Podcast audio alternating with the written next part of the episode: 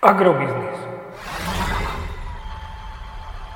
Ekonomický portál manažéra. Prognóza cien agrokomodít pre 23. týždeň. Očakávané ceny plodín na burze Matif na konci 23. týždňa.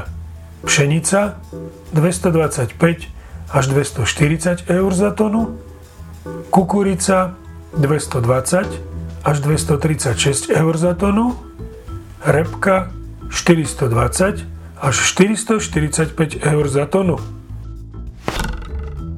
Predpokladáme, že ceny jatočných ošípaných by mohli na Slovensku v tomto týždni klesnúť o 1 až 2 eurocenty za kilogram jatočnej hmotnosti do pásma 2,43 až 2,47 eur za kilogram jatočnej hmotnosti. Agromagazín znižuje odhad nákupných cien surového kravského mlieka na jún o 20 eurocentov za 100 kg, odhad ceny na júl zvyšuje o 30 eurocentov za 100 kg a pridáva aj odhad ceny na august.